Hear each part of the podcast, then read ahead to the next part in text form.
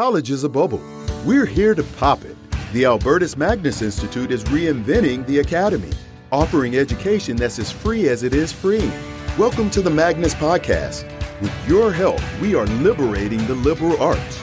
Now, your hosts, John Johnson and Larissa Bianco. Welcome back to the Magnus Podcast. Larissa Bianco here. Happy fourth day of Christmas. I hope you all had a very wonderful day with your friends and your family. This is a very exciting podcast to release today as it is the 20th and final episode of season three. This past season was a joy to record. We talked about music and monarchy, Plato, Socrates, freeing minds, and humanizing humans. So please go back and listen if you haven't already. Tell your friends about us. And thank you to those of you who have been with us this entire season. Before I turn it over to John for our final conversation of the season, I just want to remind you all that we are at the very end of our annual fundraiser, the Great Campaign. You've probably heard us use the expression education as free as it is freeing. And though our courses are free to our fellows, they are not free to run. So any amount you can give to support our fellowship will go towards more courses in the coming year. If you've already donated, thank you so much for your support. If you're able to give, magnusinstitute.org slash give. Thank you for supporting. Thank you for listening. Thank you for coming back week after week. Happy New Year to you all. Welcome back to the Magnus Podcast. I'm John Johnson. Larissa's not here right now, but guess who is here? Professor Steven Cortright, who just a few short years ago co founded the Albertus Magnus Institute with me. Hello, Professor Cortright. Hello, John. It's an honor to have you here, and I wanted to take this time at the end of the year. We're wrapping up our great campaign. We're preparing to announce something new and exciting, which we'll have a little preview for by the end of this episode. But uh, you are less known than you should be. It's always my opinion, been my opinion. And walk us through your where you started uh, in your journey in liberal education and where you are now. I realize that's a huge question, but just paint a little picture for us if you could. Well, I I started out as a, a student, high school student, high school graduate, who, like most high school graduates today, was transfixed by the idea of obtaining credentials.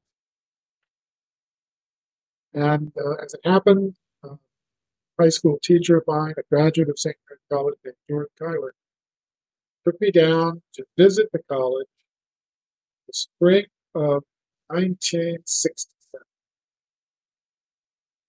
And part of that experience, I spent almost a week on campus. I attended what were then integrated curriculum course.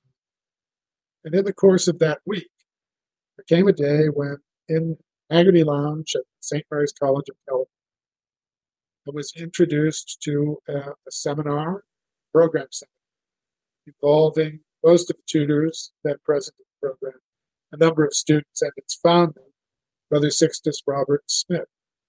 And this particular conversation had to do with Kant a uh, conversation on a section from the Critique of Pure Reason. And as I sat there listening to the conversation develop, it came to me very, very strongly. You have to be able to do this. You have to be able to face text that challenges everything you believe and work with it, work through it, work out of it some notion of the truth and be able to defend that, make it common to a bunch of people who are at least as intelligent as you are. That turned me from a seeker of credentials to a seeker of liberal education. And there's a big difference. There's a big there's a big difference. One mm-hmm. cannot be both. It, it's fair to say. Right. Thinking you could paraphrase you could paraphrase the gospel. You cannot serve two masters one cannot love education and credentials. Well said. Yeah. And so, so, you you you were a student at St. Mary's College. I'm a student at St. Mary's College uh, in the fall of 1970. And then you went off to study graduate in graduate school at Notre Dame. At Notre Dame, yes, under Ralph McInerny Happy Memory and Stephen Gersh, who's still working. Wow. And then why did you return to the nest? Uh, you've been teaching for how, how many years have you been teaching at the college? Uh, I started in 1977. Wow. So why I came back to the nest was I never wanted to leave it. I spent the night before graduation. I don't believe in photographs. I don't take photographs. I don't take videotape. I take memories. And I spent the night before graduation wandering around the campus trying to remember very, very clearly, without any doubt. The time I spent at St. Mary's is the most important and intellectually stimulating time in life. Much more, much, much more important than graduate school, which is all about credentials. So I never wanted to do anything except come back. I can relate. And you came back and you taught for, you've been teaching for almost 50 years, I suppose. 40, this is the 46th. Wow. And just trace for us you know, I won't say the rise, decline, and fall, but trace for us. I know I was a student of yours in the early 2000s, and it was a fantastic place to study. We had, it was sort of the heyday, you know, as far as I can tell, but you, Father Owen Carroll, Patrick Downey, Wayne Harder, uh, Brother Donald Mansier, God rest his soul, was still teaching. Uh, many, uh, many very prayerful and and educative Christian brothers and when I graduated, it was a place I very much recommended people go, uh, in spite of everything else around that beautifully. Uh, I would I wouldn't say insulated, but it was definitely an enclave. There was a, there was something beautiful happening and something kind of chaotic happening on the outskirts. But I could very much recommend students go. Many of them did. You know, some of them. Some of them are religious now. Some of them are academics now. And then there's there's us, right? But uh, at a certain point, I stopped recommending students go, and that is a very heartbreaking, sad thing. I'll point them to TAC. I'll point them to Wyoming Catholic. In very rare cases, I might say go to St. Mary's if you can put yourself at the feet of Steven Cortright, but you're very much, you know, one of the few last men standing, and that's in some ways tragic and in some ways beautiful. Well, I would say first thing to know about what happened with St. Mary's colleges that we were always safer in our vocation as a liberal arts institution when we were poor and obscure. As soon as the college began to make a name for itself on the regional scene, started to attract people who were not of, how shall I put it, they were not of the mission. They saw the college as a platform for mission they brought with them from elsewhere. So while the college was poor and obscure, and more or less safe from the winds of doctrine that, you know, in, in your day were blowing pretty, pretty briskly and have been blowing a lot more briskly since. So that's one thing. The college's success, in certain respect, was the foundation of its, the beginning of its decline. That's victory victory has defeated us. Op- yeah, op- like opulence has always been the great enemy of the church and of the academy. We're right. We do much better when we're being martyred and poor, and we do much better when our notion of abundance is not being like some other institution, but having to hand the material, the opportunity to do the job. And so that staying or being in that position is a matter of abject reliance on providence.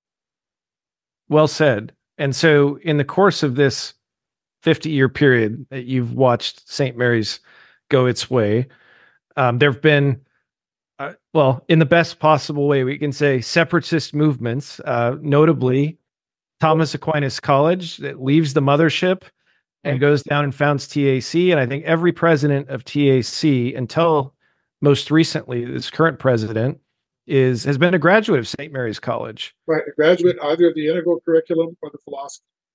That's right. And so and so now the the the the uh, the separatists, and, and I say that with all with all affinity and respect. The better analogy, John. The better analogy is Corinth and her colony.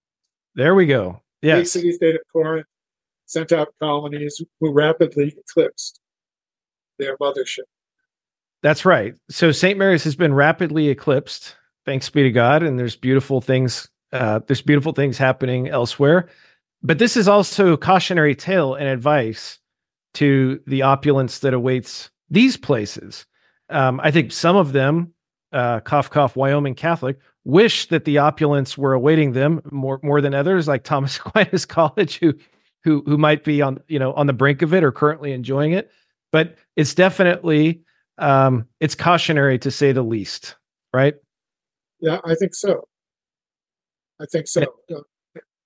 It's not. I mean, it's not an easy discipline to accept, as you know, and as I know, working with AMI, we're on the cusp of dissolution every week.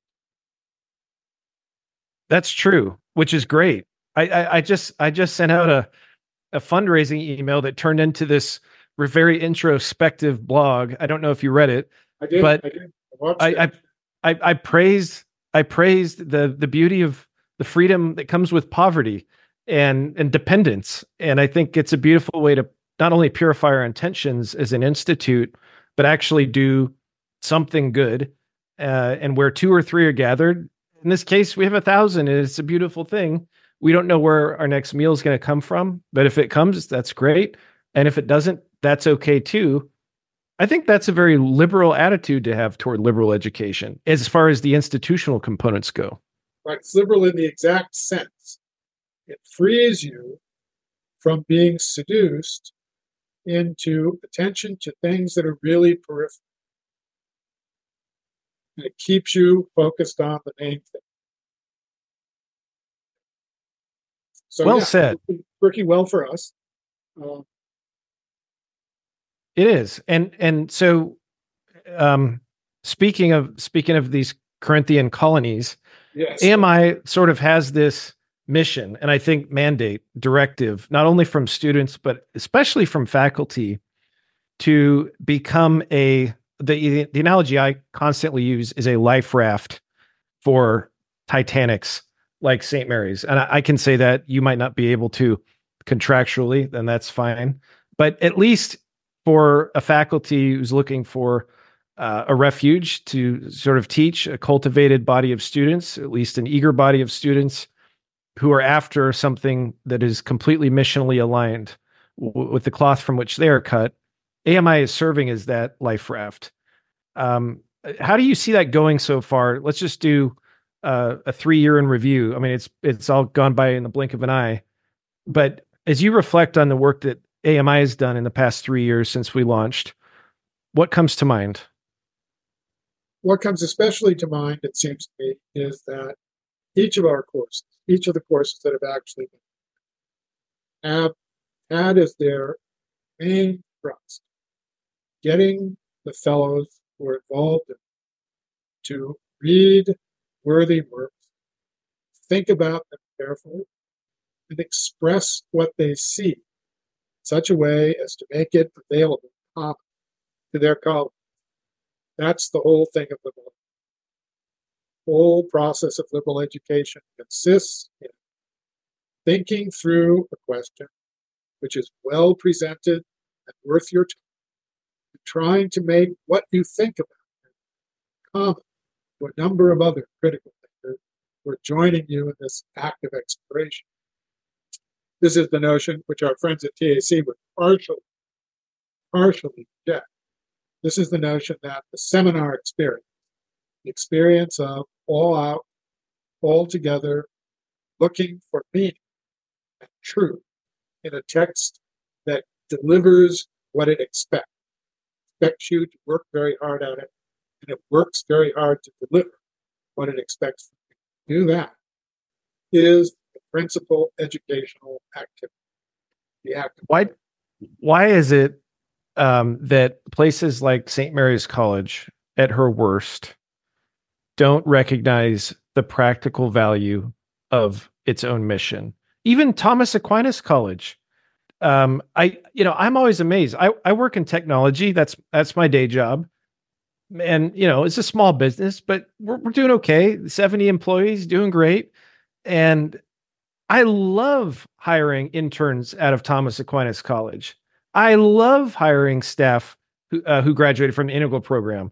I I I've I've got one. She's she's amazing, uh, Camila. If you're listening, and you're probably not because you're probably selling things for Patmos, but it's it's so beautiful when you have somebody. It's a very it's a very anomalous thing these days in the corporate world, especially when you have people who can think their way out of a wet paper bag.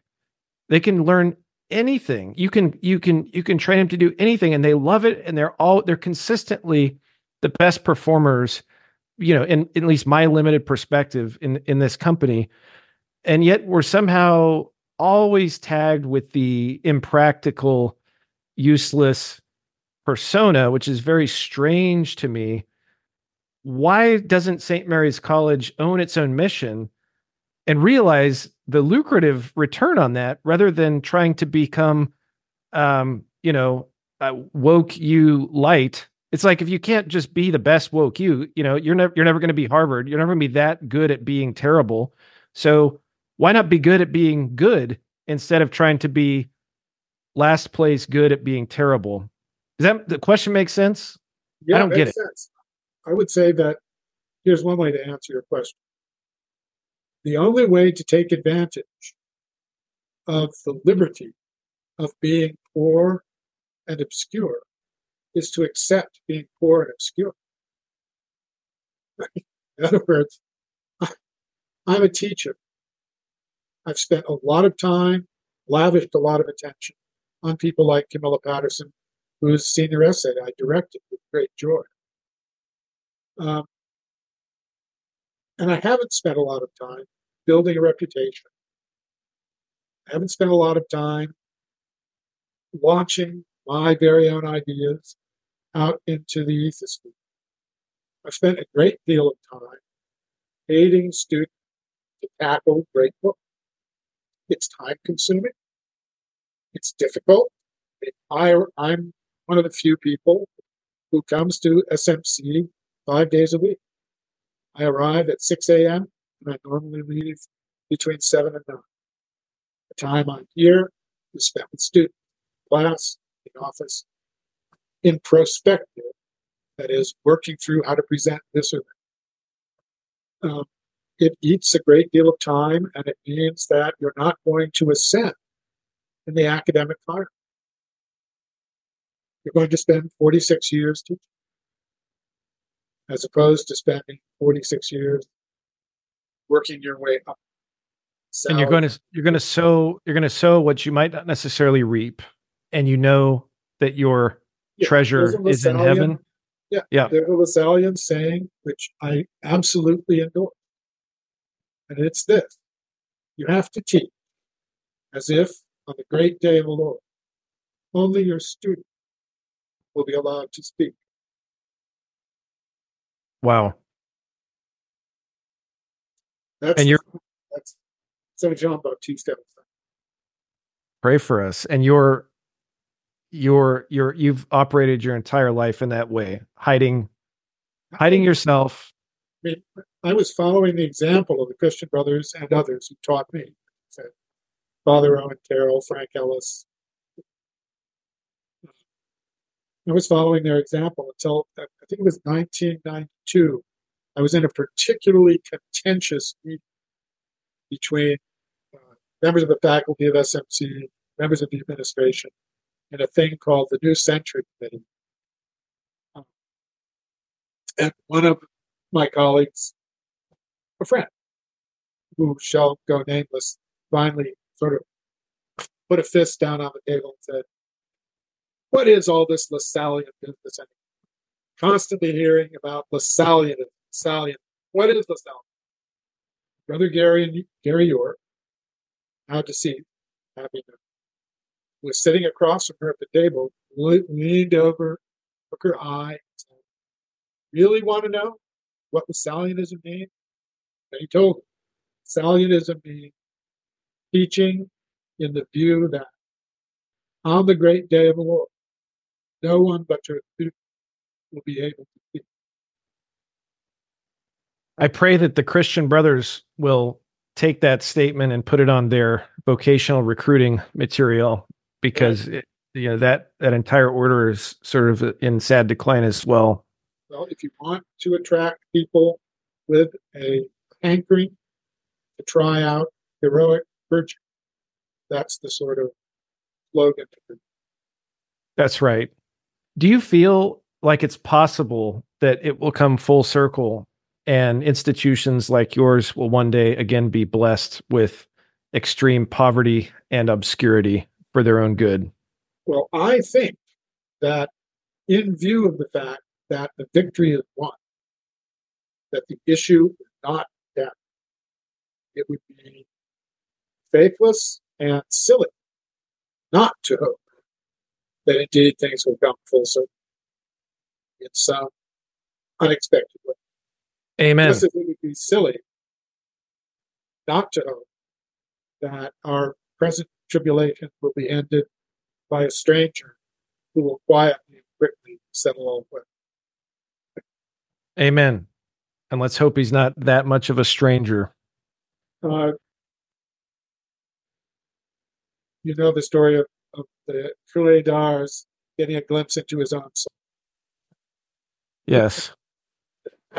Turned his hair white.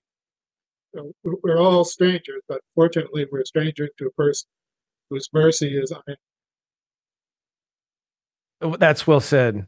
And I and I think I think St. John Vianney it's always it always surprised me reading uh, Trochu's biography of him, which is just beautiful. so beautiful.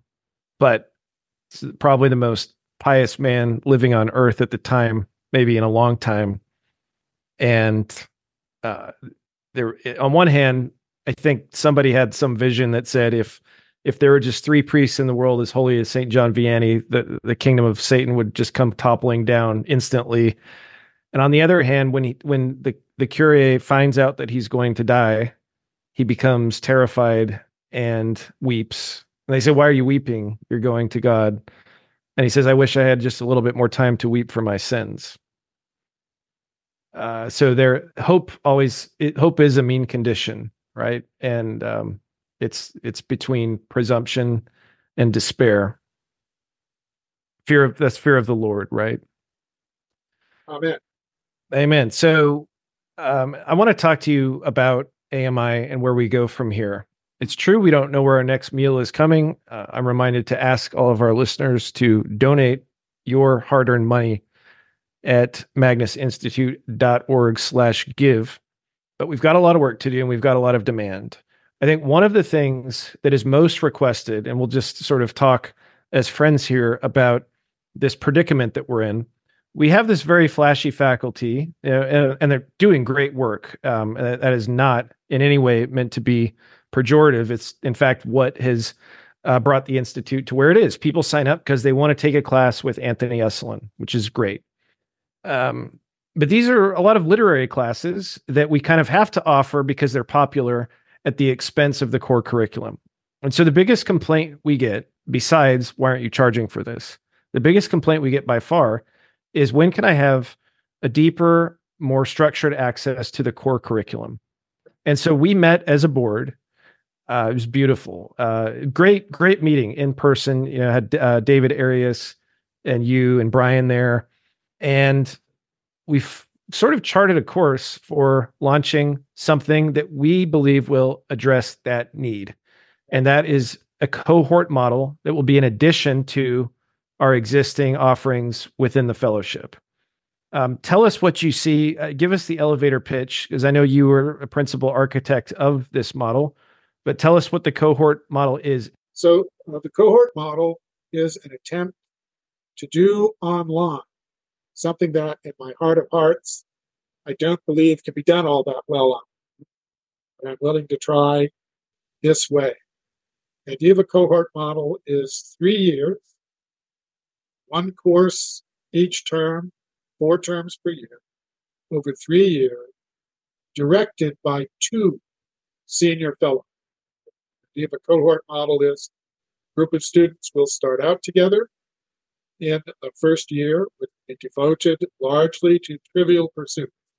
That is to say, the pursuits of the arts of language. We'll go on to a second year, which will be devoted largely to quadrivial pursuits. That is, the pursuits of the arts of measurement and mathematics. And then in a third year, devoted to the art, in quotation, the art and science of philosophy. Along the way, the same two senior fellows will alternate in presenting the course after a first or introductory course, which will read epic poetry, and which the two senior fellows will direct students, help them work out how it is one approaches a great text and makes one's views of it accessible to everyone. we work through that. Then we'll go into linguistic works, then into mathematical and scientific work, and finally into philosophy. The two senior fellows alternate through those uh, presentations. Each year, there will be a, an opportunity for probably a weekend uh, in person Vue d'en-face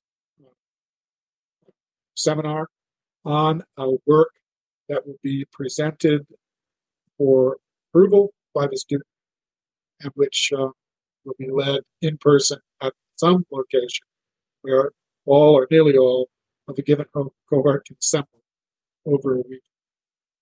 At the end of the whole, there'll be a set of capstone possibilities largely devoted to theology, which will permit students to take the philosophical and liberal uh, liberal art, artistry, philosophic and liberal artistry they've accumulated, and put it to work in the exposition and discussion of a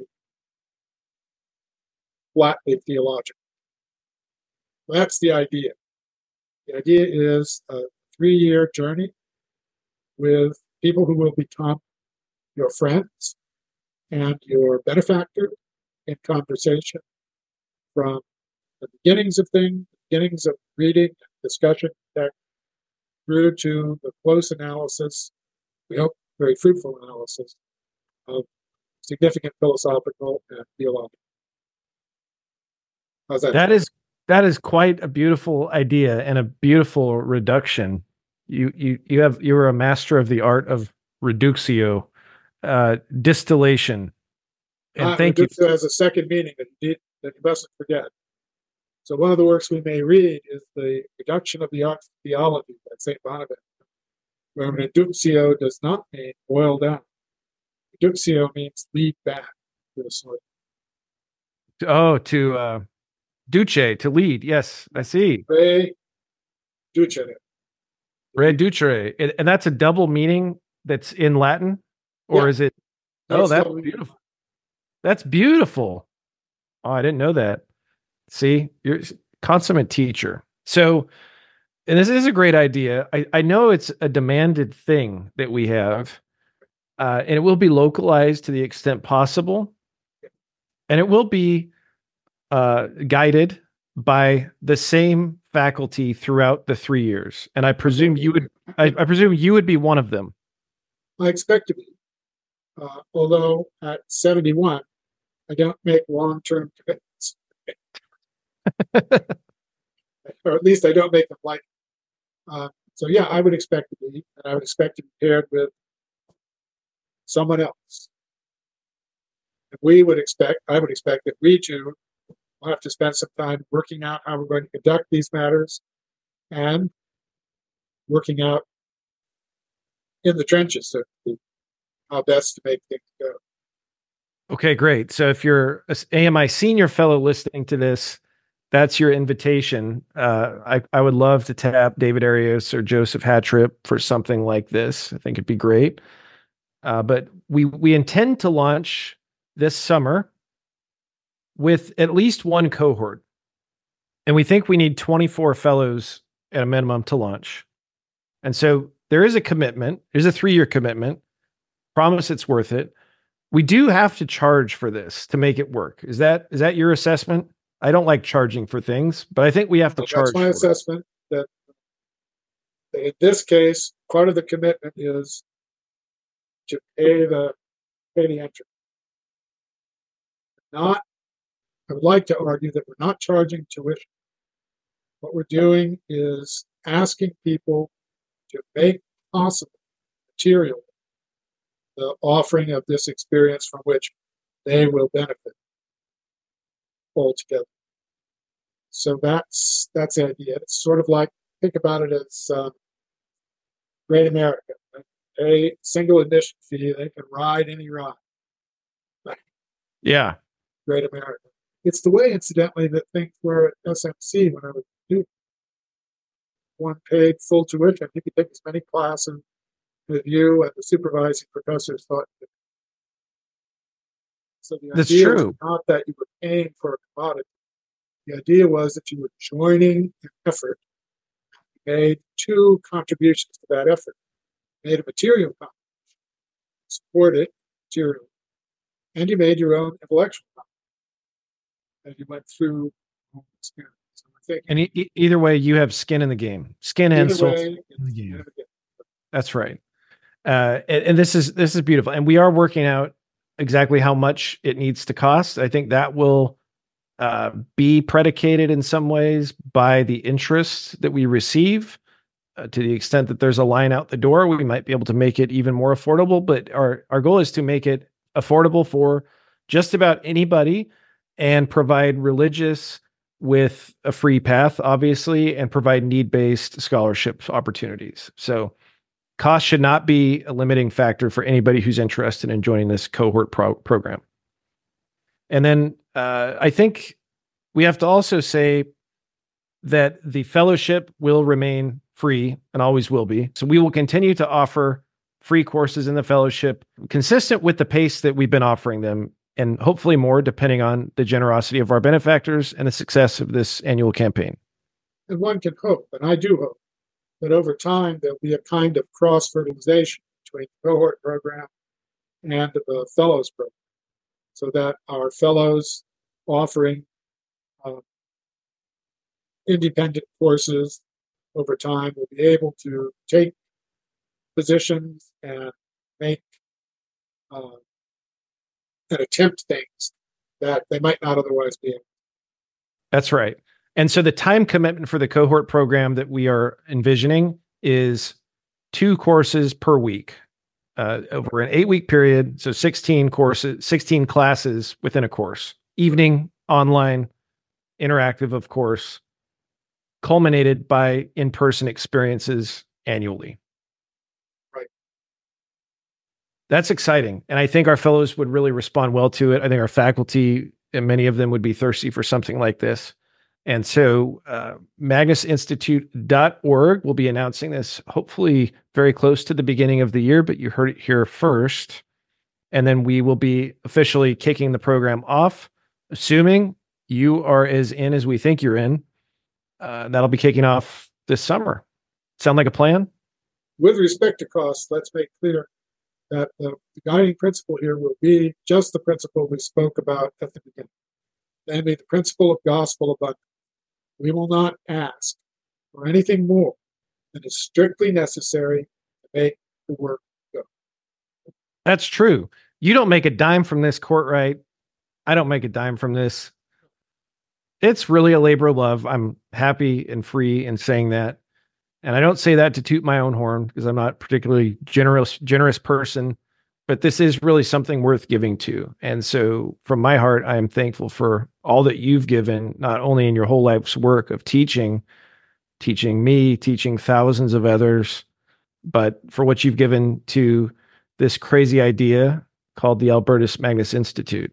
It really could not be done without you at all. That's in no way hyperbolic to say.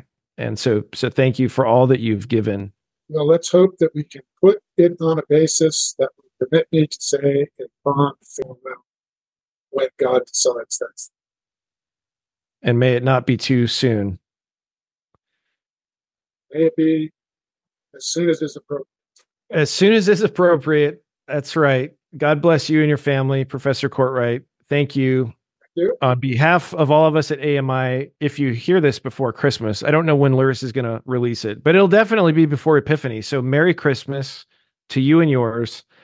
I just we just got a nice donation uh, that's going to help us get uh, almost close to where we need to be for the great campaign of $100,000.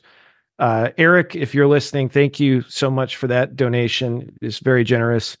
Michael, thank you. Uh, many, many others that I can list, but be assured that you are known. And I think we are about as right now, and granted, we've got another week in the campaign, maybe eight days, nine days from the time of this recording. We've got a, about another 20 grand to go. So please be generous if you can. I promise you it's going to good good work and uh, good purpose and hopefully it will bear good fruit God willing, but we'll know on the other side. So Professor Cortright, has been a pleasure. MagnusInstitute.org for more. Thank you for being a part of all we do at AMI and the fellowship. Merry Christmas. The Magnus Podcast is a production of the Albertus Magnus Institute, Incorporated. To learn more, way more, by becoming a fellow today, visit magnusinstitute.org. Copyright 2023, Albertus Magnus Institute, Incorporated. All rights reserved.